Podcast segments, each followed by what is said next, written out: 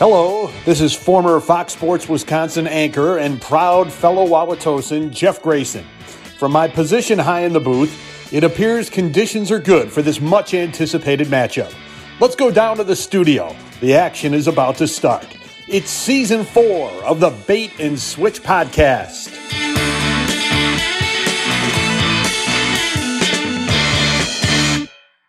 Welcome back to the Bait and Switch podcast. That was very smooth. Well, let me finish. All right. Sorry, sorry. Yeah. Okay. Here, let's, let's do it again. Okay. Try it again. Welcome. Take two. Okay, here we go. Welcome back to the Bait and Switch podcast. This is Chris Byer, as always, with my co-host Jim Martin. Hello, everybody. Welcome Everybody. back to late night on the Bait and Switch podcast. Earlier today, I was out at T-Mobile uh, with my daughter. Okay. and She had some cell phone issues. Have you seen the ads, the T-Mobile ads, where they show the map of the United States? Yeah, it's all pink. it's all pink. But Mhm. there's one very conspicuous area that there's no coverage. And I saw this again when I was at the store and I saw the map up close. Mhm.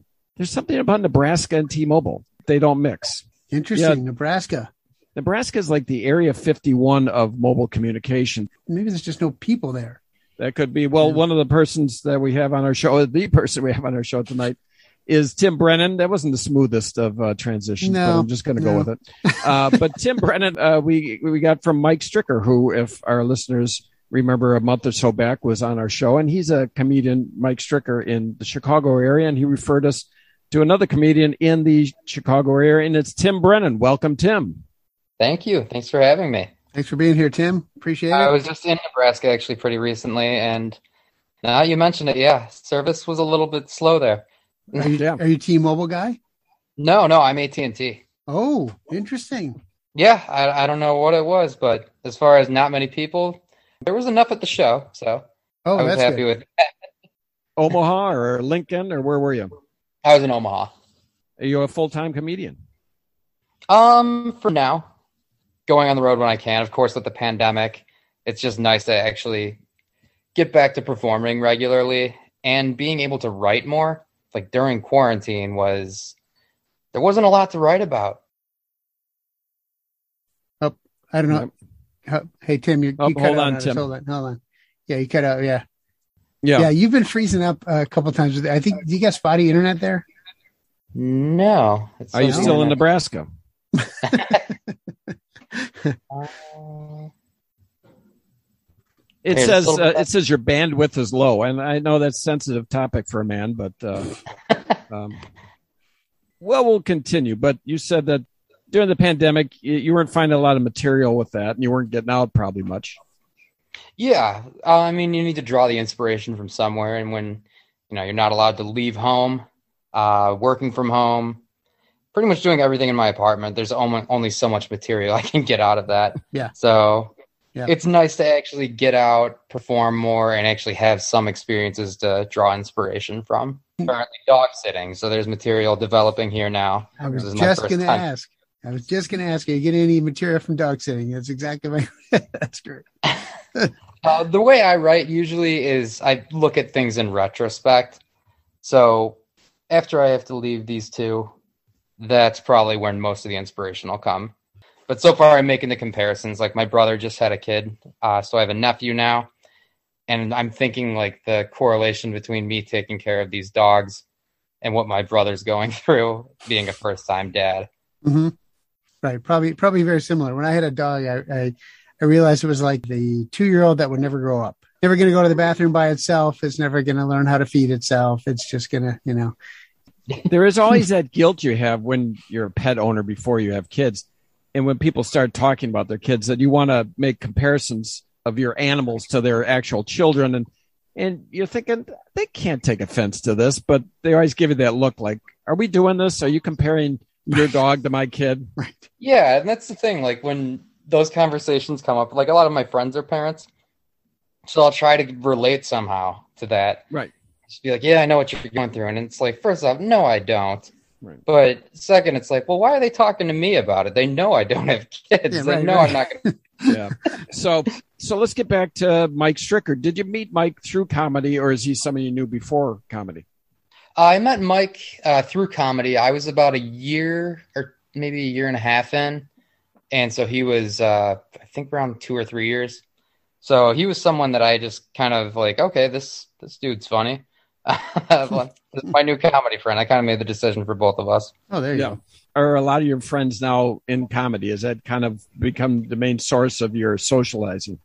Not really. Uh, like they're the way I look at comedy is a lot of times it's like coworkers. So there are some people like you'll work at an office and then you leave that office, and so you'll stay in touch with some people. So a lot of my friends are actually just outside of comedy. Okay. When did you decide you want to get into comedy? I've always been a fan of comedy. My uncle's a comedian. Like he'd send us videotapes of like his TV spots or whatever. Have you ever seen the movie Joe Dirt? I don't think I've seen the movie. I, I know it. Bits I of mean, it. I've heard of it, but He was a writer on that movie. oh, really? Okay. which is my favorite movie. Is that, is that? I mean, I might be making myself sound like a fool now, but is that Jack Black? David Spade. it's, uh, David Spade. David yeah. Spade. Okay. Okay. Like Jim said, you know, you made the decision to get into comedy, which is that's not a common choice, you know, to tell people that you're going to be a comedian, tell your folks you're going to be a comedian, obviously, and think about how it's going to work out from a monetary standpoint and whatnot. How tough was it? Are you are you all in? I mentioned you know other jobs and whatnot. Is is comedy, you know, is that your future? It's what I'd like to be my future. I don't see myself really leaving Chicago. Just, this is home to me. So it'd be nice to be able just at least to make a living without having to move to New York or LA, which is it's where most comics seem to go when they want to take it to the next level. Yeah, my goal isn't to like be on TV or anything. Just as long if once it gets to a point where I can make as much money doing comedy as I can just at a regular day job, that is my goal. Anything that happens after that is just extra. Sure. Gravy. Yeah. Nice. Yeah. Are you interested in uh like writing at all, like your like your uncle did, or are you just thinking about? I mean, stand up or both, or doesn't really matter as long as it's comedy. Um, stand up is my main focus. I am doing uh, some writing on a new web series uh, that's going to be, we're going to start actually filming pretty soon with just a couple other local comics. Brooke Sullivan. I don't know if Mike had talked about him. Uh, he's a Uh, good buddy of mine, but he had uh, developed a web series or TV show. And so I became a writer on that where I just punch some of the lines up, do some of the writing uh, which isn't something I ever planned on doing, but the opportunity was presented to me during quarantine. And while I couldn't be going out and performing, I thought it would be fun to at least try. And it's starting to uh, really take off, like as far as us making progress with it. That's so cool. hopefully, yeah, I don't know when it'll be out or anything, but it's been a lot of fun to work on. It's something I didn't think I'd be doing. Sure. Right. So now when you do the writing for a show like that, do you get input on how the lines are delivered then? Yeah, it's Okay. um there's three main characters in it, so I work with them so they can tell me like if something isn't something their character would say. So we'll Okay. try writing things like lines a few different ways. It's much different than writing stand up because stand up is all from my perspective hmm as opposed to writing from a fictional character perspective. Sure. Sure. Yeah. I would, I would think it's got to be a little bit more, um, I- I was going to say a little bit more difficult, but a little more research involved, a little bit more, um, you know, you got, you have to understand these characters at the same time, you know, so it's like a whole separate thing that you have to get involved with is the story and the show and the characters and everything else. And then come up with the comedic lines for these guys at the same time. Yeah, and I think uh, just what I've noticed, like working on this project, is the more in depth we get to writing these characters, kind of the easier it is to write for them because we know, okay, this is their personality. This is some a situation that they would be in. Mhm. Um, so for me, it's almost kind of liberating rather than writing stand up because it's all from my perspective. So if a joke that I write as Tim Brennan bombs, I feel like I take the blame for that. But like with the web series, Come on. Come on, Tim. Blame the audience. yourself. Yeah. it happens.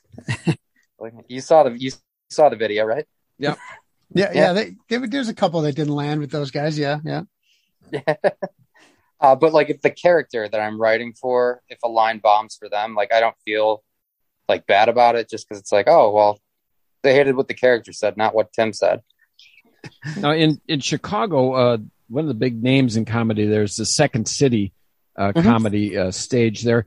A lot of that is improv, but they also have stand up there as well. Have you ever played at that venue? Is that a goal of yours if you haven't?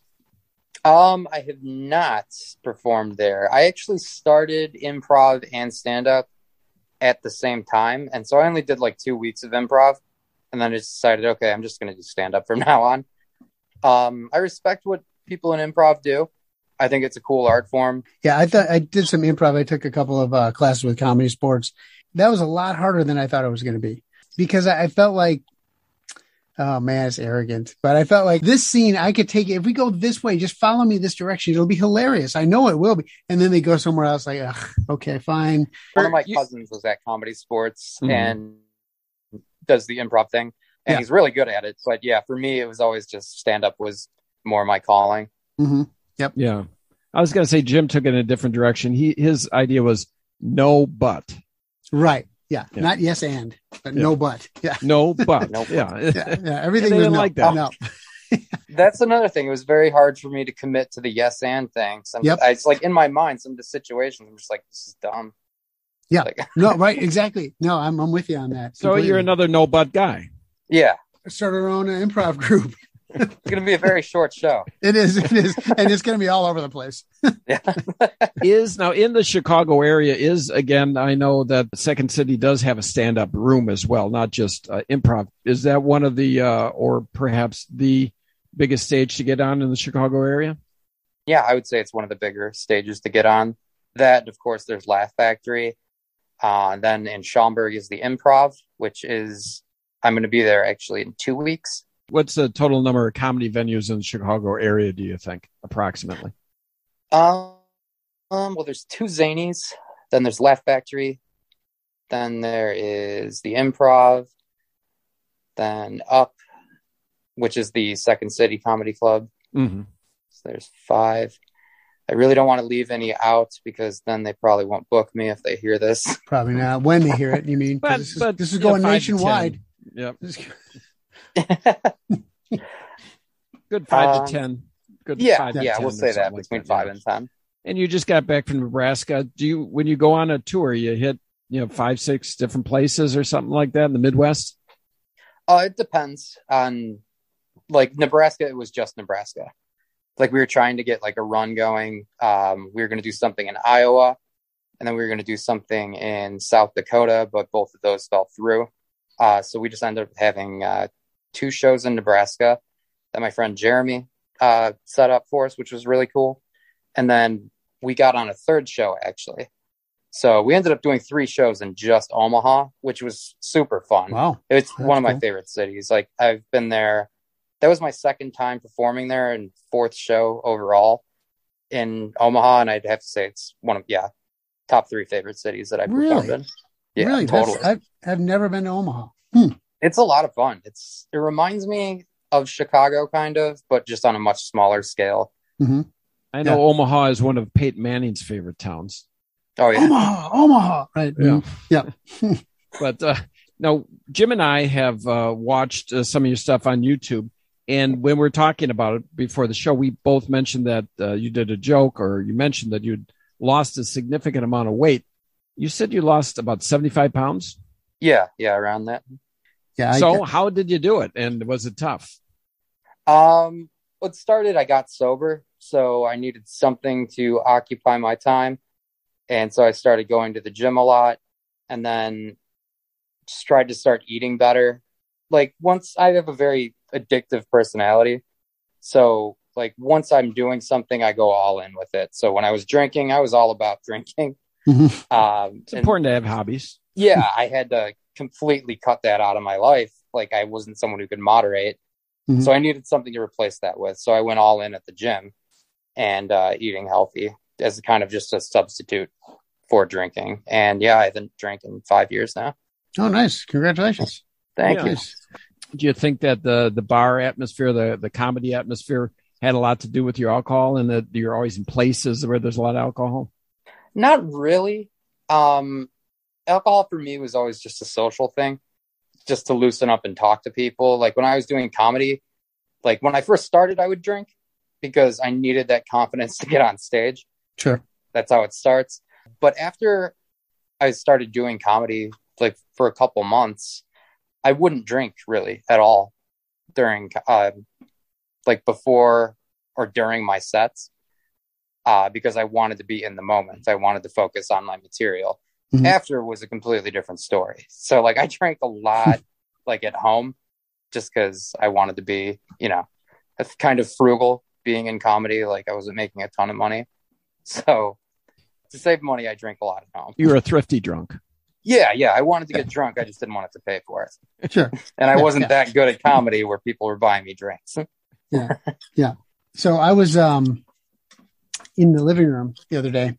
So I had I had something, you know, I was cooking something, whatever, and I went in the living room, I was watching TV, and the timer went off for this thing, and I didn't want it to burn. So I, I you know, jog, run into the kitchen to get the timer, and boom, all of a sudden I'm on the ground. It feels like somebody stabbed me in the calf, and I had injured myself running from the living room to the kitchen to get to the taquitos that, that I was cooking. So I think I might also have some kind That might of be the saddest issue. sentence I've ever heard. It really is, you know, everything about it is bad except the taquitos, right? But if Like if it ends with you burning the roof of your mouth, then the Yeah. taquitos. right, right, right, right.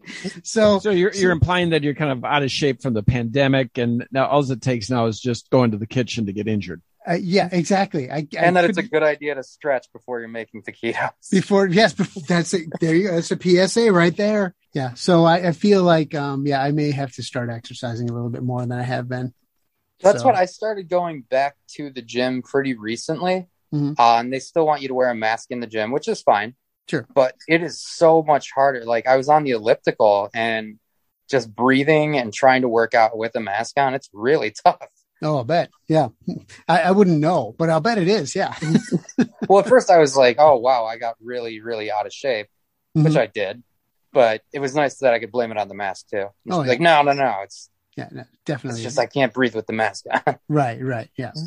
i'm sure that has a lot to do with it but yeah yeah, I, Yeah. also i'm you know i'm it's not just covid i've been working at home for like whatever well since covid started i guess but and i'm a i'm a software engineer so i'm sitting at my desk all the time i have to make a concerted effort to actually exercise when I was exercise. working going to my office, like Uh-huh. I didn't realize like, oh, how much exercise that is for me to, you know, walk the half a mile to the train station, Mhm. then walk a few blocks to get to my office and then do it on the way back home.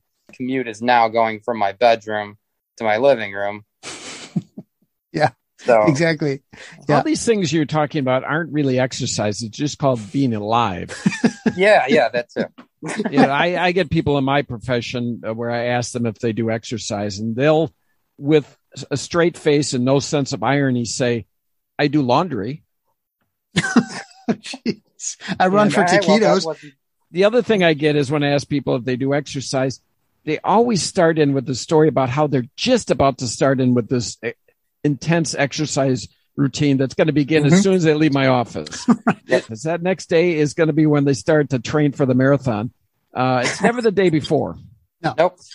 I just started And doing that yesterday. a in fact. cycle I No. kind of got caught in too, especially in the like when I was really trying to convince myself to go to the gym.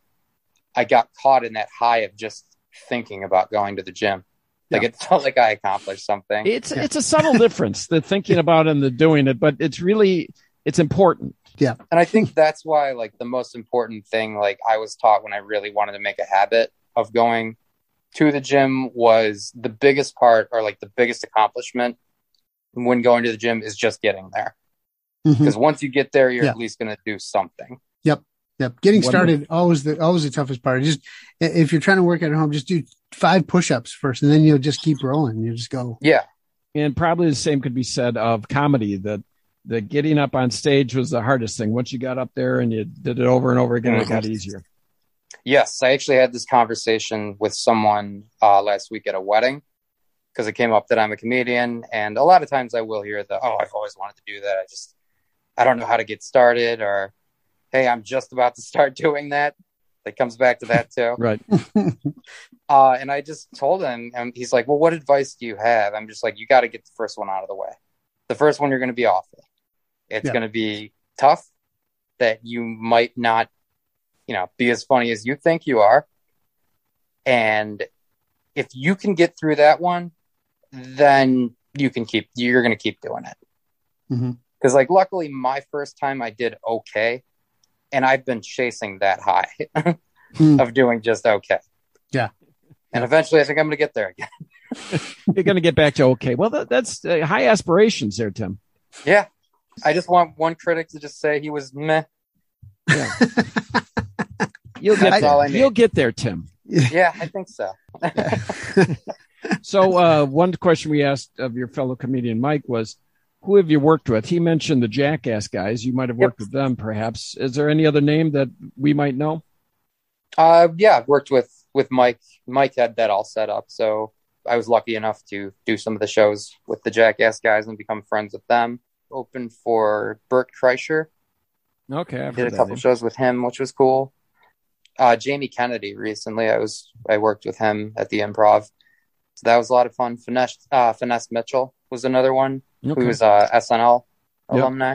Mm, mhm. Um, So you you open in the Chicago area for national acts that come into town. yes, yeah, yeah. Cool. and uh, lucky enough to go with Mike with uh, the Jackass guys when they're when they're on the road too. Yeah. Well, as we mentioned, we're going to kind of do two parts here. And the next part, I want to get into a little bit more of uh, your influences and the, the uh, how comedy, what directions comedy is going into. So let's Cool. take a little bit of a minute break here, and we'll come back in in just a couple minutes.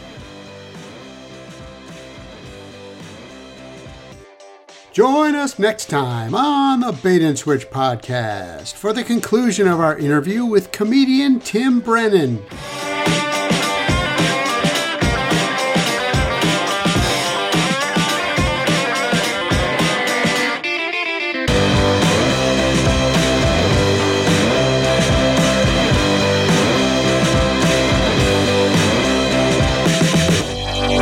You've made it to the end of yet another Bait and Switch podcast. Spread the word.